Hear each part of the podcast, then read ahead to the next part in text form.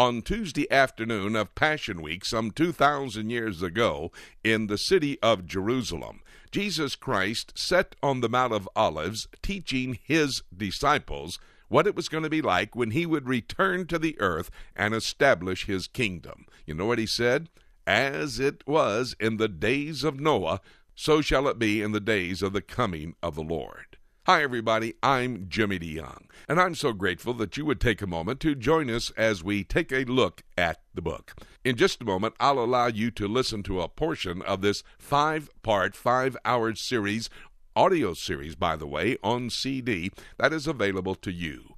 Remember, Jesus Christ was responding to the disciples' questions can you give us some signs of the second coming? Now, not the rapture of the church. There are no signs for the rapture, but for the second coming. Let's study together, and then I'll tell you how you can get your own individual copy of this five part, five hour series, audio series on CD. Right now, let's listen to a portion of As in the Days of Noah. Take your Bibles and let's go once again to Matthew 24. Our theme this week, as in the days of Noah, so shall it also be in the days of the coming of the Son of Man. And remember that phrase, that thought, that exhortation for us to understand comes from probably one of the greatest prophecy conferences that's ever been held in all of history. There on the Mount of Olives, on that Tuesday afternoon of Passion Week, Jesus having just completed a day on the Temple Mount teaching and instructing his disciples in these moments before he's going to be crucified, in about the month and a half before he is going to be taken into the heavenlies. He's spending time with them. He's trying to help them to understand the prophetic truth. Uh, and indeed, you know, he said, remember in John chapter 16, uh, you got your finger in Matthew 24, but go to John 16 just for a moment. We have a lot of people talking about what the ministry of the Holy Spirit is. We have a lot of wildfire activity, supposedly the ministry of the Holy Spirit. Uh, I think the final word must come from Jesus Christ himself. John chapter 16 is in that period of time. He has just concluded a Passover Seder. It's the last night before he will be crucified the next afternoon at 3 o'clock. They've had the meal. Uh, they've had Judas leave, and now they're going to be going over to the Garden of Gethsemane from the upper city of Jerusalem, where they have been in the upper room. He's making some statements. He's tried to encourage his young men who are traveling with him, who had been with him now for three and a half years, who were very anxious. Anxiety was running rampant because they were fearing what was going to take place. He's been telling them all along that indeed he's going to have to go to Jerusalem. He'll be crucified, he will be buried, but he will resurrect. He tells them, Let not their heart be troubled. I'm going to prepare a place. I will gather you up to be with me. And he makes another statement. He said, I must go so that the Spirit of truth, so that the Comforter can come. Now, notice in his statement what he says. Chapter 16 of the Gospel of John, and look what it says in verse 12 I have yet many things to say unto you, but ye cannot bear them now. Though he is giving them some information, though he did a couple of days earlier, Tuesday afternoon on the Mount of Olives, give them this unbelievable prophecy conference and lay out eschatological events for the future from that point into eternity future.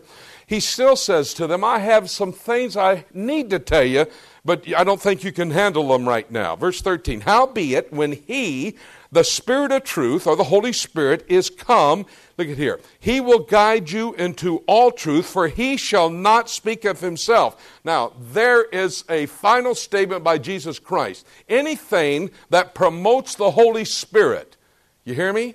anything that promotes the Holy Spirit. I have difficulty sometimes when I see people with a dove on their lapel uh, representing the Holy Spirit, or I have difficulty sometimes when I hear people talking about some of the activities of the Holy Spirit.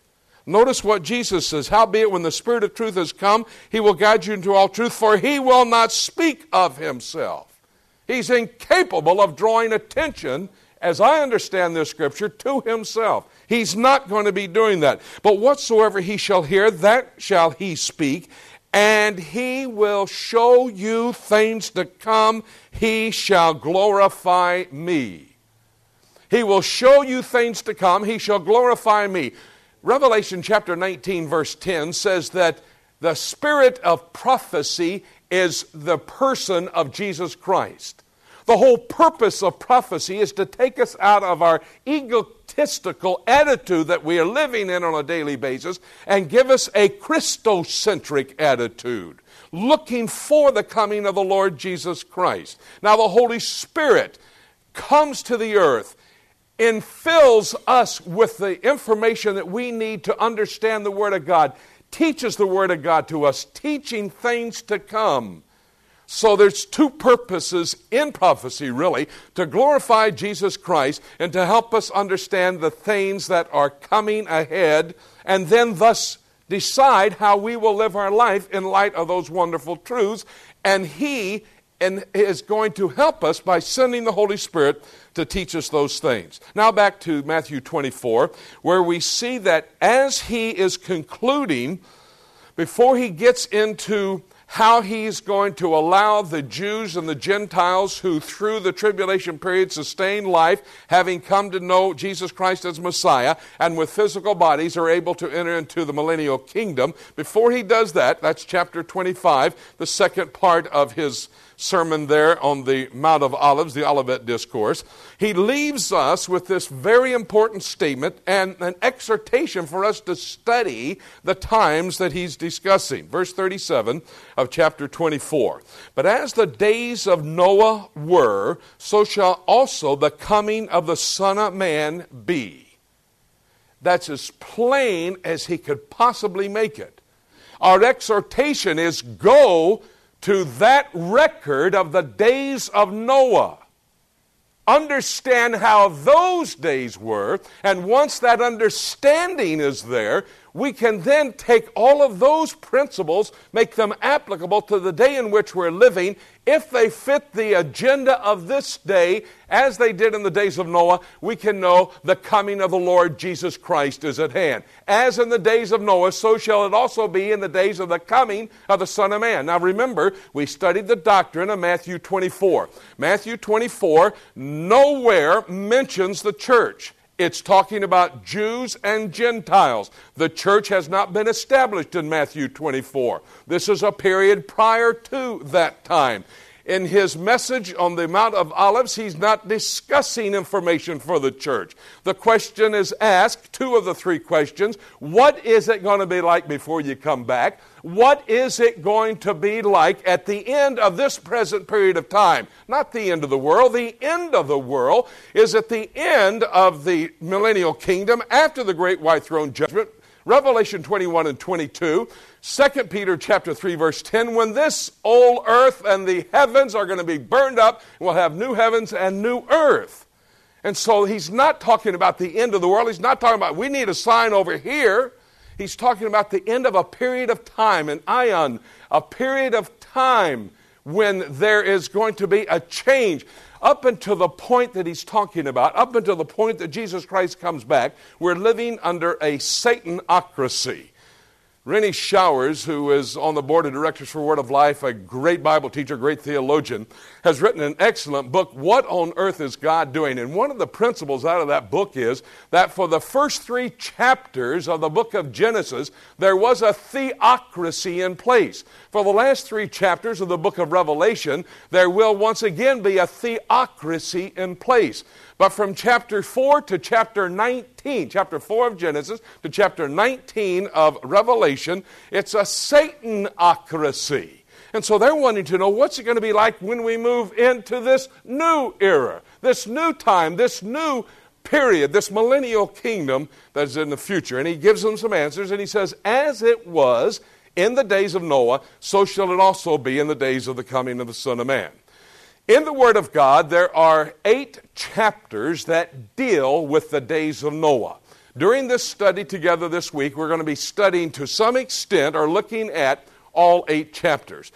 4, 5, and 6 of the book of Genesis, chapters 4, 5, and 6, deal with what happens prior to the flood and how the days of Noah were. Chapters 6, 7, and 8 of the book of Genesis are a record of what took place during the flood. That worldwide flood that covered the entire earth with water, killing every living soul, every air, oxygen breathing animal or soul, except for eight people Noah, Shem, Ham, and Japheth, and their four wives. And then chapters 9, 10, and 11 deal with what happened after the flood, but still in the days of Noah. Noah lived 350 years after the flood. On Thursday morning, we will look at what happened in the days of Noah after the flood. Very significant, in fact, very up to date when we look at what happened after the flood in the days of Noah. Thank you very much for taking a few moments to join us in our study of prophecy. As in the days of Noah is what we've been listening to. You just listened to a portion of this very important five hour, five part series, audio series on CD that is available. It helps us to understand the times in which we're living in light of Bible prophecy. You'd like to get a copy of this five part, five hour audio series on CD, call the toll free number. It's 877 674 3298. Now, that's toll free from across America, or you can go to our website, www.prophecytoday.com. Once again, that number, 8 Prophecy 8, translated into 877 674 3298. Thank you again for joining us. I'm Jimmy DeYoung, reminding you Jesus Christ can come at any moment. And having said that, nothing left for me to say except let's keep looking up until.